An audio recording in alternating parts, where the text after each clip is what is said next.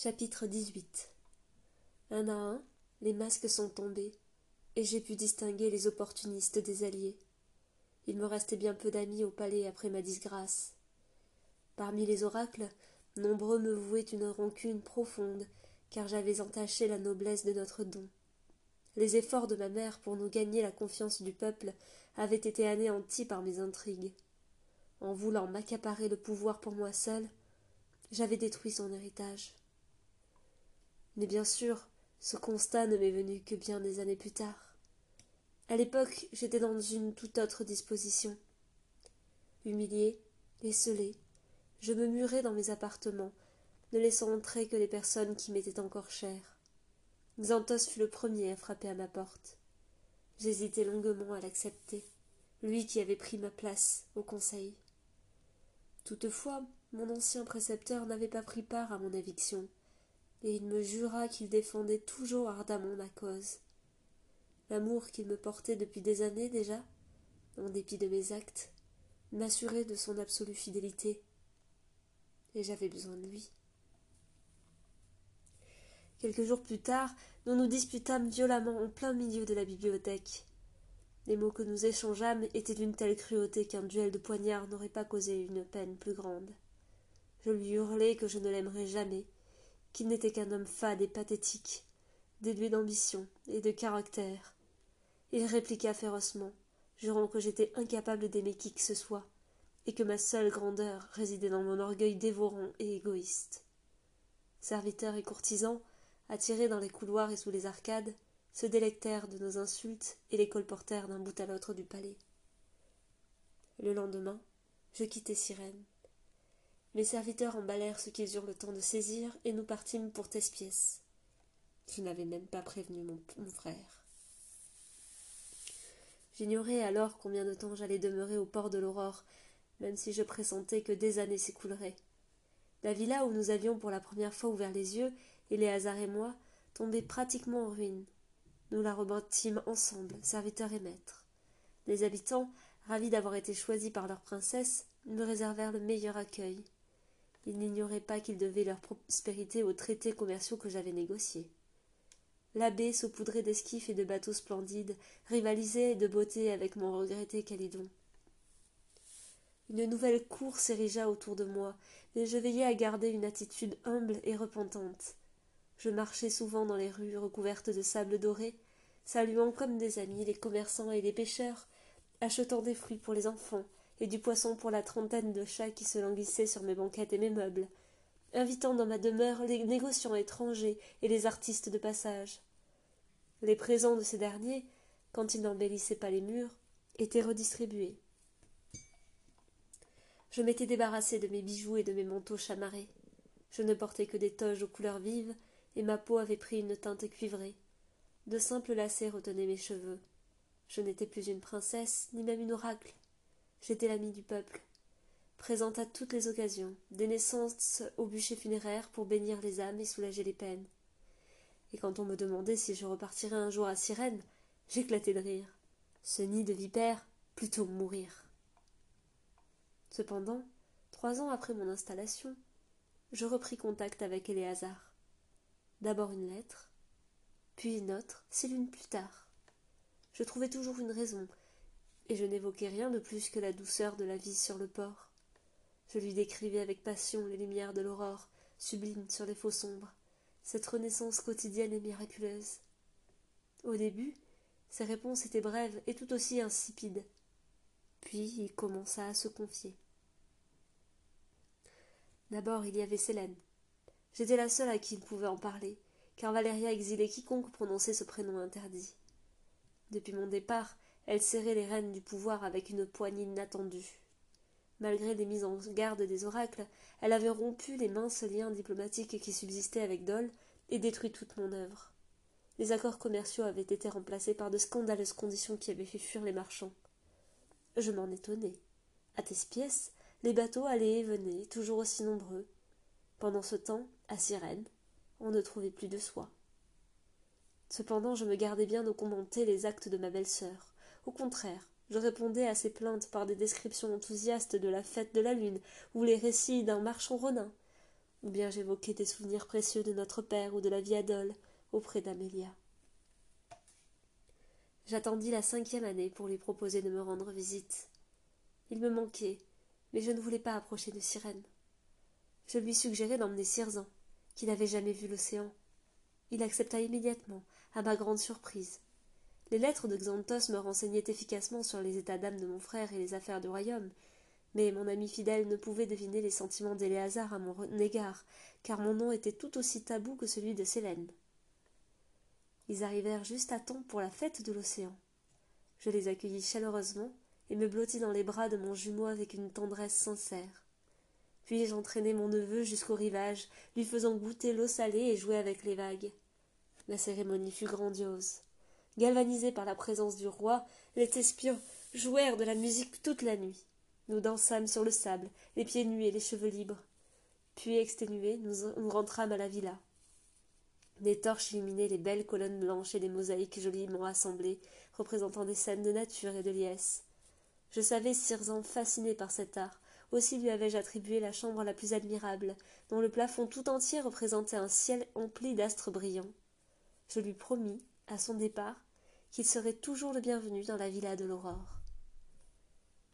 L'année suivante, Sirzan passa près d'une saison en ma compagnie. Lors d'une promenade sur le port, il s'étonna de l'étrange accoutrement d'un marin éréguillant. Je lui fis part de quelques anecdotes sur la culture des voyageurs du Sud, enchaîné sur un conte religieux glané dans un livre, et nous terminâmes dans ma bibliothèque, à admirer les estampes jusqu'au soir. Je lui consacrai tout mon temps et toute mon affection. Xanthos m'avait assuré qu'il n'avait jamais eu droit à de tels égards de la part de ses parents. C'était un enfant réservé, mais intelligent et sensible. Je devinais déjà l'empâte en lui, mais cela ne me procurait aucun déplaisir. Au contraire, j'encourageais ses penchants. C'était un point essentiel de mon plan. Le matin de son retour à Cyrène, je le trouvai sur le balcon de la bibliothèque, à contempler la. Quelque chose m'incita à ne pas l'interpeller, aussi restai-je dans l'ombre à l'observer. Sirzan avait revêtu le splendide manteau de soie orné de plumes vertes et bleues que je lui avais offert faisant face à l'immensité de l'océan le jeune prince leva lentement les bras comme s'il cherchait à l'embrasser ma gorge se contracta et les larmes montèrent jusqu'au coin de mes yeux Tirzan ne faisait qu'imiter son père ignorant qu'Éléazar singeait lui-même Circaon. Je les vis tous trois, et je compris. Leurs gestes n'étaient pas tout à fait identiques. Mon père avait esquissé cette embrassade des centaines de fois sans la moindre arrière-pensée. Mon frère, quant à lui, usait de ce subterfuge pour plaire au peuple et lui rappeler leur ancien souverain tant aimé. Mais l'enfant. L'enfant était terrifié à l'idée de devoir monter un jour sur le trône. Ses petites mains tremblaient dans les rayons du soleil. Une envie puissante de le serrer contre moi et de le rassurer grandit dans mon cœur. La lumineuse venait de me révéler quelque chose que je n'aurais jamais pu deviner, car je m'étais tout entière focalisée sur le garçon, oubliant, pour une fois, ma propre personne. Je l'aimais. J'avais refusé de porter un enfant qui grandirait à l'ombre d'un monarque, mais mon cœur de mère venait de s'éveiller, et cela changeait tout. Premier rouleau des oracles de crépuscule, en vingt-quatre.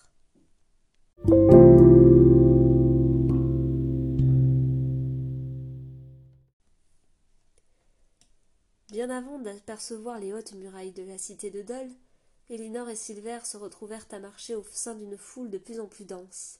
Ils convergeaient de partout, surgissant d'un chemin ou d'une colline, à cheval ou en charrette, en litière ou à pied, des notables richement vêtus et des paysans en guenilles, des marchands et des saltimbanques qui par leurs bagous ou leurs chansonnettes amusaient leur entourage. Des murmures excités renseignèrent rapidement les deux compagnons. Circen entrerait dans la capitale aujourd'hui même, et des centaines de doliens se massaient aux portes pour l'acclamer. À cette nouvelle, le visage de Silver perdit toute couleur, et un fou rire secoua Elinor jusqu'aux larmes. Le jeune homme l'entraîna à l'écart de la route. En fuyant un danger, on s'est jeté dans la gueule du loup, quota Elinor en s'essuyant les yeux. On peut contourner la cité? Il nous faut des chevaux. Si on continue à pied, la cime tout entière sera rasée avant même qu'on ait réussi à atteindre le pays brûlé. Silver tenta de se rappeler à quoi ressemblait la carte de Nils. Circent allait certainement emprunter la route royale, ce qui provoquerait quelques détours. Il venait d'entendre que sa halte à Dole durerait au moins deux jours, et qu'il avait déjà effectué plusieurs arrêts dans de grandes cités. Sans doute souhaitait-il s'assurer que la rébellion de la cime n'était qu'un incident isolé. Par où passe la route royale en Renin Elle traverse Lunel et rue d'Angarde. Nous avons pris un bon raccourci en passant par le Sirona. Combien de temps ça va lui prendre alors? En imaginant qu'une troupe de cent gardes harnachés se déplace plus lentement que deux cavaliers pourchassés par des soldats. Une quinzaine de jours, répondit Elinor, la voix nouée. Pour atteindre la cime? Non. Crépuscule. Silver serra les dents, mais tenta de faire bonne figure. Nous ne sommes plus très loin, nous non plus. À cheval, si nous ne perdons pas davantage de temps, nous serons à la frontière dans une semaine. Ensuite, il faudra s'enfoncer dans le pays brûlé et dénicher cet homme gris. On ne sait même pas où il est. Si, moi je le sais. Garde espoir, Elinor. Si ta déesse a envoyé cette vision à tout l'ordre des oracles, c'est pour nous donner cette chance de réussir. Et si le don nous a trahis, si tout cela n'était qu'une illusion? Silver secoua la tête, honteux. Oublie ce que je t'ai dit. J'étais aveuglé par la colère. Tu dois te fier à ton don. Il te guidera sur des chemins sûrs. Des chemins sûrs, répéta-t-elle sarcastique. Sûrs pour toi, pour moi. Mais tu peux mettre en danger d'autres personnes si tu te fies aveuglément à tes instincts. C'est ça que je voulais t'expliquer la dernière fois. Alors tu y crois? Tu penses que l'homme gris existe et qu'on va le trouver? Bon sang, avec tout ce qui s'est passé, j'ai complètement oublié de t'en parler. Silver résuma le dernier conte cruel à Elinor et constata avec plaisir que son moral remontait. Elle serra familièrement son épaule et jura qu'à leur retour, elle redoublerait d'efforts pour lire correctement. Ils revinrent sur la route et constatèrent que le cortège s'était encore épaissi. Il leur était de plus en plus difficile de se faufiler. Enfin, ils aperçurent les portes béantes, décorées de gigantesques bannières écarlates. Ni l'un ni l'autre n'avaient vu autant de personnes rassemblées en un même lieu. La foule progressait lentement, et il n'avait d'autre choix que de se laisser emporter par le courant. Silver dévissa le cou pour admirer les hautes façades d'un blanc éblouissant où les fenêtres s'enchassaient comme des joyaux. Le vacarme était décuplé par la longue avenue dans laquelle il s'était engouffré. Partout, la cité de la soie déroulait ses étoffes sanglantes. Des instruments brillants s'élevèrent sous les toits d'ardoise et lancèrent une série de notes claires. Des gardes à cheval apparurent, l'épée brandie, et bousculèrent les badauds. Instantanément, un sillon se creusa dans l'avenue et s'évasa rapidement pour ménager un passage. Un gros bonhomme écrasa le pied de Silver, mais il le sentit à peine. Tout au bout de l'artère, deux silhouettes venaient d'apparaître. Aussitôt, la foule poussa une puissante clameur. Des fleurs voltigèrent dans les airs et s'écrasèrent sous les sabots des chevaux richement harnachés. Derrière, un fracas métallique annonçait l'arrivée ordonnée des cent gardes aux armures sombres. L'un des deux hommes était grand, vêtu de plaques noires aussi brillantes et lisses que son crâne. Le deuxième exhibait aussi sa tête nue, et ses caracolades faisaient volter ses cheveux blonds et frisés. Sa silhouette svelte était carapassonnée dans un uniforme de cuir, bien plus, vulnérable que les solides plaques de métal de l'autre. Il salua vigoureusement, et les acclamations atteignirent un volume sonore étourdissant. Silver, baigné dans cette tempête d'émotions, sentit qu'il perdait le contrôle de son corps. Incapable de bouger, il vit l'adolescence approcher inexorablement et sentit une adoration complètement déplacée l'envelopper. Plus rien ne lui appartenait, ses mains battaient dans l'air et un long cri inarticulé s'échappait de sa gorge. Le désir d'être remarqué le consumait. Et soudain, il sentit les émotions du roi. Il vit son sourire vaciller et ses yeux s'écarquiller, une avidité chargée de souvenirs très, très anciens. Circent tourna la tête d'un côté, puis de l'autre, et en un éclair, son regard se posa juste à côté de Silver. Une main s'agrippa à la sienne, et Elinor hurla à son oreille. Cours.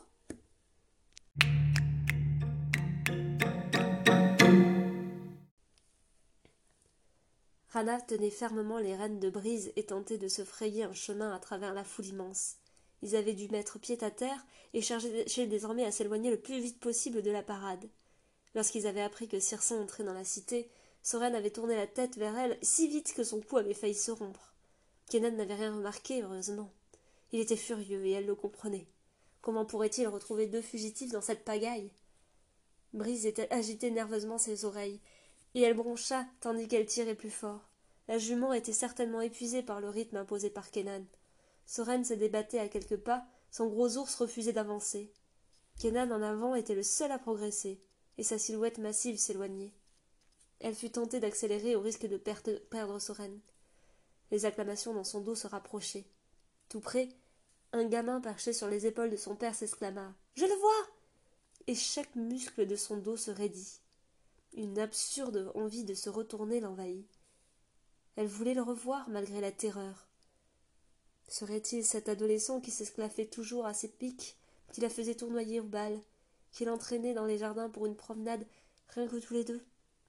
Ou bien serait-il l'immortel qui, là, de sa présence, avait imaginé la plus cruelle des farces pour sceller son destin Qui verrait-elle, à cet instant, si elle osait chercher son regard? Rana avait cessé d'avancer, gelée par les souvenirs. Soren parvint à sa hauteur, et elle le regarda sans vraiment le voir, tout à son rêve.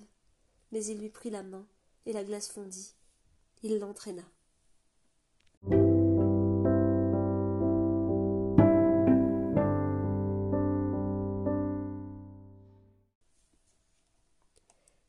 Cette sensation Il avait croisé le regard de cette jeune femme, et tout avait changé. Soudain, ce vieux, monde reprenait des couleurs. Tout était plus brillant, comme un beau vêtement neuf. Le contact n'avait duré qu'un infime instant, mais ce lien déployé à travers l'espace jusqu'aux prunelles sombres de cet inconnu l'avait emporté mille ans en arrière, dans la splendeur d'Arcadie. Il s'était tourné vers Frémont, et une ombre glacée avait recouvert son cœur. En lieu et place de son général se dressait la sinistre carcasse de l'homme gris. Puis l'univers était redevenu fade et mou, et l'avertissement s'était dissipé dans la clarté de cette belle matinée. Frémont attendait les ordres. Une brune, cheveux bouclés, jeune avec une cape verte, à ma gauche, débita-t-il sans respirer. Tu la vois? Les yeux du général s'étaient aussitôt dirigés dans la bonne direction. Je la vois qui s'éloigne, sire. Je la veux vivante. Il lança son cheval cuirassé dans la foule en étonna. Écartez-vous Les spectateurs s'égayèrent comme des poules dérangées par un chien sauvage. Circon risqua un bref coup d'œil en sa direction, mais la femme avait disparu. S'il la revoyait, que se passerait-il? Pour la première fois depuis si longtemps, il venait de découvrir quelque chose de nouveau. Qu'elle représente un danger ou un bienfait, il n'en avait cure. Il en voulait encore.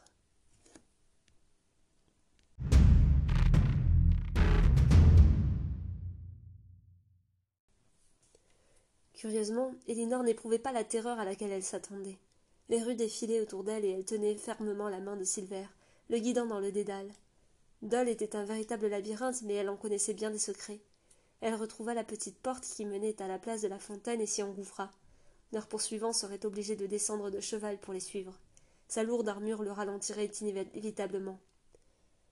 Ils filèrent jusqu'à l'autre bout, empruntèrent une allée à travers les jardins déserts, et bifurquèrent vers la gauche, le canal était tout près.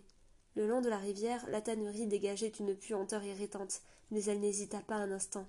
Elle entendait Silver haleter et sut qu'il ne pourrait pas courir bien longtemps. Une autre petite ouverture les mena à travers une venelle encore plus étroite. Elle tourna à droite et trouva la volée de marche qui menait jusqu'au pont. Elle fit signe à Silver de se mettre à genoux. Ils traversèrent le plus vite possible, et Elinor risqua un regard vers la rive une fois qu'ils furent arrivés de l'autre côté. Elle repéra sans mal le crâne luisant de l'homme en noir et constata avec soulagement qu'il ne regardait pas dans leur direction. Le visage de Silver était écarlate, et Elinor devina que sa blessure le faisait de nouveau souffrir. Elle lui adressa un sourire rassurant et reprit sa main. Ils dévalèrent un escalier, passèrent une porte, et débouchèrent enfin sur une place plus large que la précédente, autour de laquelle des maisons cossues étiraient leurs étages vers le ciel. Elle en longea une et tambourina sur une petite porte cochère. Une femme entre deux âges leur ouvrit. Elle était vêtue d'une coiffe bleue et d'un tablier blanc. Son regard interrogateur se mua en étonnement. Mademoiselle Elinor Que peut-on entrer Peut-on entrer? Bien sûr Elle s'effaça aussitôt et, se... et referma derrière eux. Madame est à la parade. Elle reviendra bientôt. Oh, elle sera ravie. Si vous me permettez, je vais quérir un valet pour monsieur. Je m'occuperai de vous. Merci, Lisaine.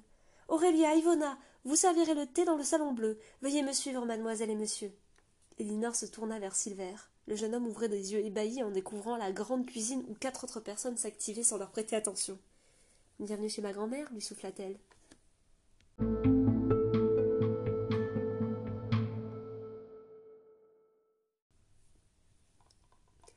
Enfin, le tumulte diminua et ils purent avancer plus librement. Soren ne lâchait pas pour autant la main de Rana, et elle ne faisait pas mine de se dégager. Kenan les attendait un peu plus haut, le visage fermé. Son regard se posa sur leurs mains, mais il ne fit aucun commentaire, et il se détourna en tirant brutalement sur le mort de gamme. Ils le suivirent en silence un long moment, errant sans but dans cette cité inconnue. Tout autour d'eux, Dole était en fête. Les quadrilles s'improvisaient sur les places, les passants se pressaient autour des étals de friandises vendues à la sauvette, et plusieurs auberges avaient ouvert grand leurs portes, permettant aux voyageurs de profiter de leurs bouteilles jusque dans la rue. Personne ne prêtait attention aux trois soldats. Une pluie fine se mit à tomber, sans gêner outre mesure les, les fêtards.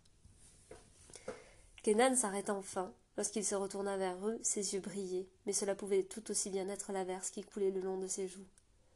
Soren, qu'est-ce qu'on peut faire? Rana pressa la porte, pomme de Soren. Dites-lui de renoncer, lui intima-t-elle en pensée. Trouvons un abri, répondit-il simplement. Le grand garçon blond hocha la tête doucement et s'écarta pour les laisser prendre la tête.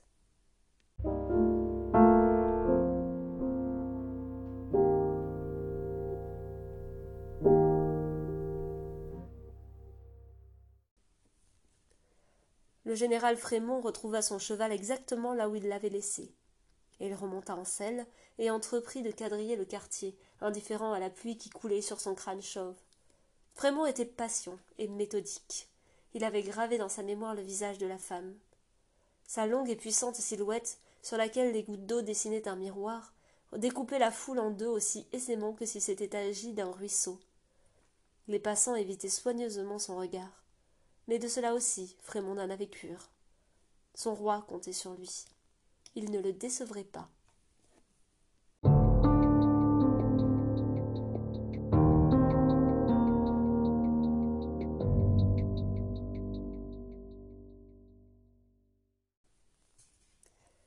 Ils suivirent Lisaine à travers un couloir au sol recouvert de tapis aux couleurs incroyablement vives. La gouvernante s'arrêta devant une porte et l'ouvrit avant de s'effacer respectueusement. Ils entrèrent dans une petite pièce entièrement tapissée d'une toile pervenche et s'assirent dans d'élégants fauteuils d'une teinte identique. Presque aussitôt, deux servantes déposèrent sur un guéridon des plateaux chargés de petites friandises et un récipient ventru et fumant. On tendit à Silver une tasse brûlante, pleine d'un liquide brun et parfumé. Lisaine annonça qu'elle allait faire couler un bain et dénicher des vêtements pour eux deux. Les servantes s'éclipsèrent à sa suite. Enfin seule, Elinor résuma à Silver son histoire familiale. Elinor Lavelli est la mère de ma mère. Elle descend d'une dynastie de négociants en étoffe qui remonte à la conquête de la cité. Avant Roenfé, Sir a vécu dans cette maison. Il l'aurait donnée à mon aïeul en récompense pour ses services au sein de sa première année, sa première armée. Comme tu peux le deviner, cette famille fait partie des plus fervents adorateurs du roi. Et comment ta mère s'est-elle retrouvée dans un village rebelle? Lorsqu'ils se sont rencontrés, mon père a prétendu vivre à Haute Colline. Pour elle, ça ne faisait guère de différence. Elle l'a soignée, il lui a raconté une belle histoire d'amour, puis il a disparu pendant deux ans. Elle l'a revu juste après l'annonce de ses fiançailles avec le fils d'un bijoutier. Ma grand-mère avait tout arrangé, et Dole ne parlait que de cette union. Mais quand elle a revu mon père, ma mère l'a supplié de l'emmener loin d'ici. Il a d'abord refusé, la mort dans l'âme. La cime était une contrée bien trop difficile pour cette jeune dame élevée dans la plume et la fortune. Mais ma mère n'en démordait pas. Elle était prête à s'enfuir toute seule pour lui prouver qu'elle en était capable.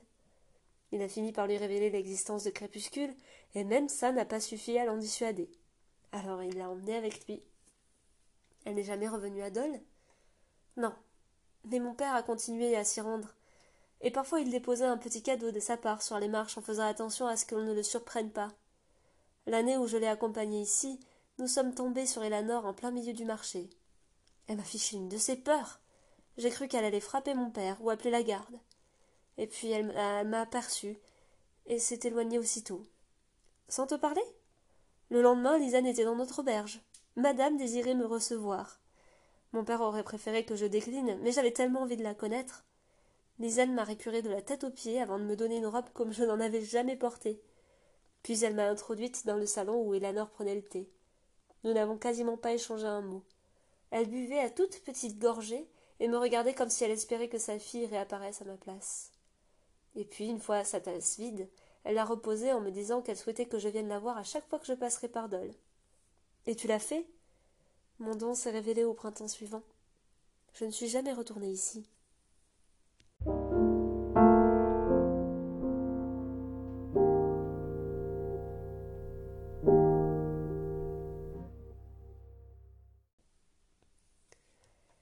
Il s'était arrêté dans une auberge à peu près convenable.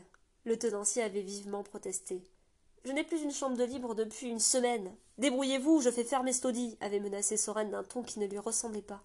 Pourquoi n'allez-vous pas dormir à la garnison comme vos autres camarades? Ça ne vous regarde pas. Finalement, une gamine à peine adolescente les avait installés dans une chambrette à l'étage.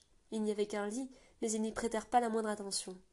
Enfin seuls, ils s'affairèrent chacun à des tâches imaginaires, n'osant même pas se regarder. Enfin Kenan reprit la parole. C'est bon, dites-le. C'est foutu, hein grogna-t-il d'une voix enrouée. Rana acquiesça timidement. On pourrait demander à la garnison de nous aider à surveiller les portes de la ville, suggéra Soren, et elle le foudroya du regard. C'est Dol ici, pas Lunel. Combien il en passe d'hommes blonds et de femmes brunes à la journée, à ton avis? Je pense que tu as raison, Kenan, ajouta doucement Rana. On ne les rattrapera pas. On n'a pas encore tout essayé, insista Soren. À Lunel, ils étaient abrités par des rebelles. On devrait se renseigner, voir si un tel réseau existe aussi ici. Le géant blond fit la moue, mais Soren poursuivit. Autre chose, ils sont venus par bateau. On pourrait interroger le capitaine qui contrôle les allées et venues. Cette fois, Kenan releva la tête, les yeux brillants d'espoir. Mais oui, tu as raison. C'est une excellente piste. Les chevaux, murmura Rana avant de se mordre la lèvre. Quoi? Ils ont laissé leurs chevaux à Lunel. S'ils veulent poursuivre leur route et disparaître tout à fait, il leur faudra en acheter d'autres. Nous devrions surveiller le marché aux bestiaux. Soren lui jeta un regard en coin, mais elle l'évita. Elle avait vu clair dans son petit jeu, et comptait bien participer selon ses propres règles.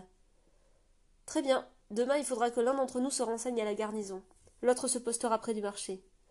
Visiblement satisfait, Kélan se releva et attacha son épée au ceinturon. Où pars-tu? demanda Soren. Pas de marché aujourd'hui et la garnison va bientôt fermer ses portes. Mais le port reste ouvert à ce que je sache. Je vais y faire un tour tant qu'il reste un peu de jour. Tu ne veux pas qu'on t'accompagne? On ne serait pas de trop de trois si on tombe sur eux. Bah, je vais simplement faire une reconnaissance. Et s'il y a du grabuge, les rues grouillent de soldats. Profitez de la fête. Je compte sur vous dès l'aurore. Il sortit et Soren et Rana se retrouvèrent seuls. La jeune femme s'était tournée vers la croisée et feignait d'écouter les chants au dehors. Ses cheveux commençaient à sécher dans un galimatia de mèches noires. Elle est vraiment rentrée dans ta tête, pas vrai? Je veux simplement découvrir la vérité, répliqua-t-il doucement. Pourquoi m'aides-tu? Je ne t'aide pas. En tout cas, pas comme tu le crois. Qu'est-ce que ça veut dire? Elle esquissa un sourire étrange et s'approcha de lui à pas de velours. Si c'est moi qui les retrouve en premier, je ne leur laisserai pas le temps de me manipuler, Soren. Tu as intérêt à me devancer si tu veux leur poser des questions. Ce n'est pas un jeu, grogna-t-il. Oh si chuchota-t-elle dans son oreille. Elle le sentit frissonner et s'enivra de son trouble. Demain nous ferons la course.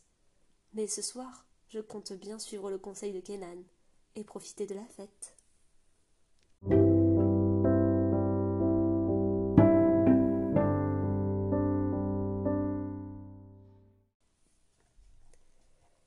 Elinor retrouva un Silver pomponné et parfumé, nageant dans un habit bien trop large pour lui, et éclata de rire. Elle-même était attifée d'une robe extravagante, d'un rouge orangé tapageur, mais qui lui allait parfaitement.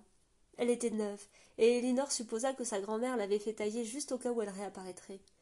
Ils n'eurent pas le temps d'échanger plus de quelques mots, car le valet leur ouvrait déjà une belle porte peinte et les introduisait dans un nouveau salon beaucoup plus vaste que le précédent, mais tout aussi chargé en bibelots.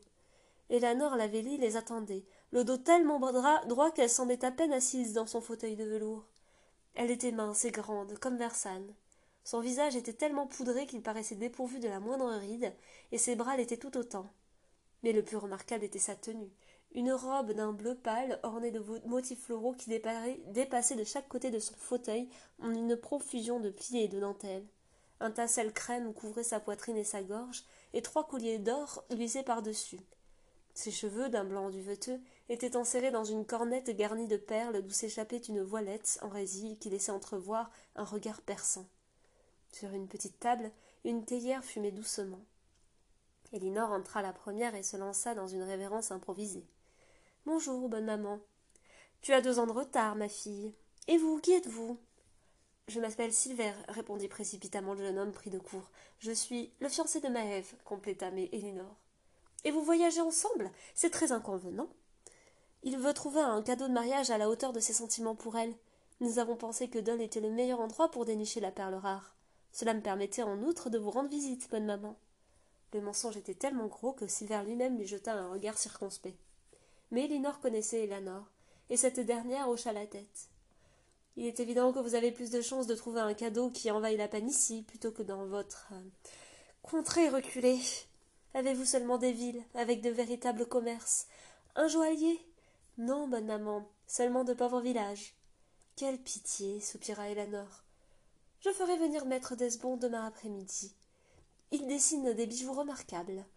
Et peut-être monsieur le Veillon C'est un excellent peintre. Vous n'aurez qu'à visiter la galerie au premier. C'est lui qui a réalisé le portrait de mon époux.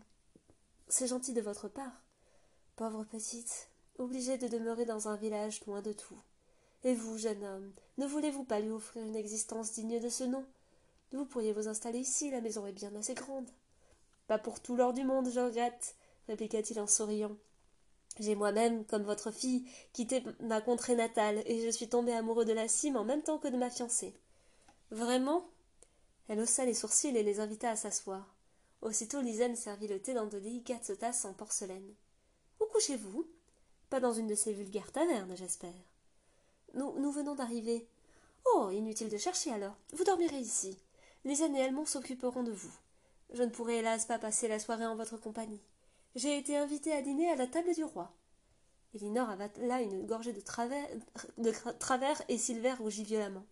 Visiblement satisfaite de l'effet produit, Elanor sirota son thé à petites gorgées avant de reprendre. Si vous m'aviez prévenu de votre arrivée, j'aurais demandé deux invitations supplémentaires. Mais il est bien trop tard pour cela, malheureusement. Circen quitte la cité royale pour la première fois, et vous allez le manquer. C'est vraiment dommage, renchérit Elinor avec un sourire malicieux. Bien. Je vais devoir prendre congé dès maintenant. Liselle m'attend pour m'habiller et me préparer. Je ne peux pas paraître devant son immortalité dans cet état. Elle reposa la tasse et se leva dans un grand bruissement d'étoffe. Elinor l'imita, suivie de Silver avec un temps de retard. Profitez de la maison. Mes gens ont préparé deux chambres au deuxième étage. Je rentrerai tard. Ne m'attendez pas. Et elle sortit, la traîne de sa robe dansant derrière elle, sans rien ajouter d'autre.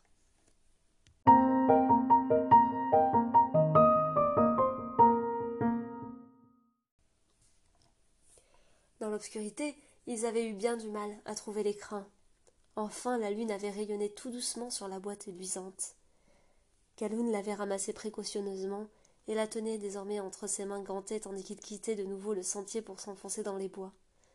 Cory avait disparu depuis longtemps. Il frapperait bientôt cinq coups à la porte du palefrenier. Ses quatre autres compagnons le suivaient silencieusement, enveloppés dans des capes sombres, le couteau à la ceinture. Il les guida jusqu'au pied de la ravine. Au-dessus, la, forteresse tranchait le ciel constellé d'étoiles. Quelques fenêtres étaient illuminées, mais la garnison gardait le silence.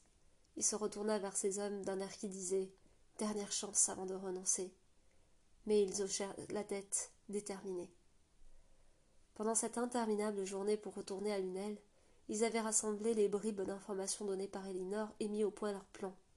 Les cordages ne manquaient pas sur le bateau, et deux crochets assemblés leur avaient permis de fabriquer un solide grappin. Kaloun repéra un arbre au pied de la muraille qui semblait suffisamment solide. Il visa soigneusement, fit tournoyer les crochets, lâcha. La corde fila dans la nuit, frôla une branche mais retomba dans les buissons. Un hibou en jaillit avec un ululement d'indignation. Ils retinrent leur souffle. Le calme revint. Lentement, Kaloun ramena le grappin en à lui en grinçant des dents à chaque froissement de feuilles. Il lui fallut trois autres essais avant que le grappin ne s'accroche enfin solidement. Il l'éprouva de tout son poids, puis satisfait entama l'ascension. Heureusement, le bord de la ravine n'était pas très haut, et il était possible ensuite de se tenir debout contre la muraille. Il se hissa sur la terre ferme et secoua la, corde. Aussitôt elle se tendit de nouveau et vibra. Kaloun en profita pour retrouver une respiration normale et inspecter le mur. Les gros moellons offraient une bonne prise, mais toute chute serait fatale. il repéra la fenêtre qu'ils avaient empruntée l'été précédent. Yuen fut le premier à se hisser à ses côtés. Il lui tendit un deuxième rouleau de corde, que Kaloun fixa solidement à côté de leur grappin. Yuen s'attacha à l'autre extrémité autour de la taille. Iséder, Envel et Glenn allaient rejoindre et soufflèrent un instant. Puis Kaloun se frotta doucement les mains et commença à ramper latéralement le long du mur en choisissant ses prises avec soin, les autres à sa suite, Yuen fermant la marche. Ils progressaient le plus silencieusement possible. Leur respiration faisait l'effet d'un vacarme assourdissant. Enfin la main de Kaloun trouva le rebord de la fenêtre. Les bras tremblants sous l'effort, il approcha doucement son visage du carreau. La pièce était sombre et déserte. Il osa alors poser les pieds sur le rebord et soulager ses muscles mis à rude épreuve. Cette fois, elle était fermée. Saisissant un morceau de voile soigneusement plié dans son dos, il enveloppa son poing. C'était l'acte le plus risqué dans leur entreprise. Adressant une prière rapide au panthéon des étoiles, il lança son bras de toutes ses forces contre la fenêtre, dont la vitre éclata. Il la déverrouilla prestement et se laissa tomber à l'intérieur comme un chat, le dos raidi par la tension. Une odeur de jambon chatouilla ses narines. Le garde-manger était plongé dans l'obscurité et pas un son ne filtrait par la porte. Il se retourna vers ses compagnons et leur fit signe que la voie était libre. Lorsque Yuen se laissa tomber à son tour sur le sol frais en haletant, il dénoua la corde de son plus, et de son plus beau nœud marin l'accrocha à une grosse étagère. Ils étaient prêts pour le retour. À présent, il leur fallait trouver des prisonniers. Heureusement, leur souvenir du vol du trésor et les indications d'Elénor leur éviteraient, leur éviteraient une reconnaissance risquée. Ils se trouvaient déjà au sous-sol et les cachots ne devaient pas se trouver bien loin. Ils s'engagèrent prudemment hors de la vaste pièce, traversèrent un couloir sombre et silencieux, et avisèrent deux portes. La première donnait sur une réserve destinée au bois de chauffage. Ils ouvrirent la seconde et un faible gémissement leur indiqua qu'ils avaient atteint leur but. Dans l'obscurité, on ne distinguait pas grand-chose. Une table maculée de taches sombres, l'éclat mat des chaînes, et contre le mur du fond, la forme blanche d'un homme nu, attaché debout, bras et jambes écartés. Personne d'autre. Kaloun se précipita vers son père. Durvan était à peine conscient. L'une de ses paupières gonflées s'entr'ouvrit, et, reconnaissant son fils, il grogna. L'escalier, troisième à gauche, la clé sur un clou. Et vite. On y va, chuchota Yuen. Rejoignez-nous à la fenêtre. Les trois hommes s'évanouirent dans les ténèbres, et Kaloun s'attaqua au lien qui retenait son père. Le roi pêcheur s'effondra sur lui, incapable de tenir debout. Il voulut le hisser sur son épaule, mais Gurvan poussa une plainte sonore. Il dut le déposer doucement à côté de la croix et parvint à discerner les multiples traces sur son torse, comme s'il avait reçu un grand nombre de coups de bâton. Il respirait difficilement. Il faut qu'on y aille. Le jour va bientôt se lever. Peut pas, rogna Gurvan. Derrière la porte, ils entendirent du mouvement, mais le bruit cessa aussitôt. Et Kaloun devina que ses compagnons étaient parvenus à délivrer les autres prisonniers. Il voulut saisir son père sous les aisselles, mais ce dernier le repoussa. Peux pas, répéta-t-il, et il lui montra ses mains, qui n'avaient plus de doigts. Libère-moi, fils. Il faut. Je te porterai. Elinor nous a indiqué un endroit où nous cacher. C'est un village loin en Sirona. Il est abandonné. Courrier est allé chercher les chevaux. S'il te plaît. Kaloun secouait la tête, mais il savait que le temps filait, et qu'il serait incapable de porter Gurvan contre la muraille si ce dernier ne pouvait même pas s'agripper à son cou. Ne me demande pas ça, balbutia-t-il. Libère-moi, répéta Gurvan plus fermement. Ce furent ses yeux qui décidèrent enfin le jeune homme. Gurvan avait le regard dur, malgré les larmes de souffrance qui coulaient le long de ses joues. Il posa sa main mutilée sur la poitrine de son fils, à l'emplacement du cœur. Lentement, Kaloun dégaina son poignard. Il le posa sur la poitrine palpitante de son père. Longue vie au roi, chuchota Gurvan, et le coin de sa bouche tressaillit. Longue vie au roi, répéta Kaloun, et il enfonça la lame d'un coup sec. La vie déserta lentement le regard du roi pêcheur, et il cueillit son dernier soupir d'une main tendre.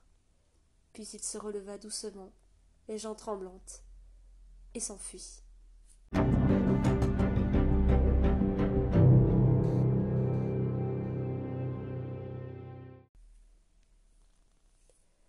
son sommeil, Elinor pleurait et courait, pleurait. Et soudain une hésitation. Dans ses mains gantées, la boîte ressurgit. Elle l'avait vue sans savoir à quoi elle servirait. La rage qui brûlait au ventre, et le pouvoir dans ses mains. Tout autour d'elle, une odeur de nourriture. La lune éclairait une forme arrondie, un sac de toile grossière. Qu'ils meurent tous, eux qui lui avaient enlevé son père. Son cœur meurtri criait vengeance. Elle ne sut plus si c'était ses mains, ou celles de Calonne, qui s'ouvrirent et semèrent la mort.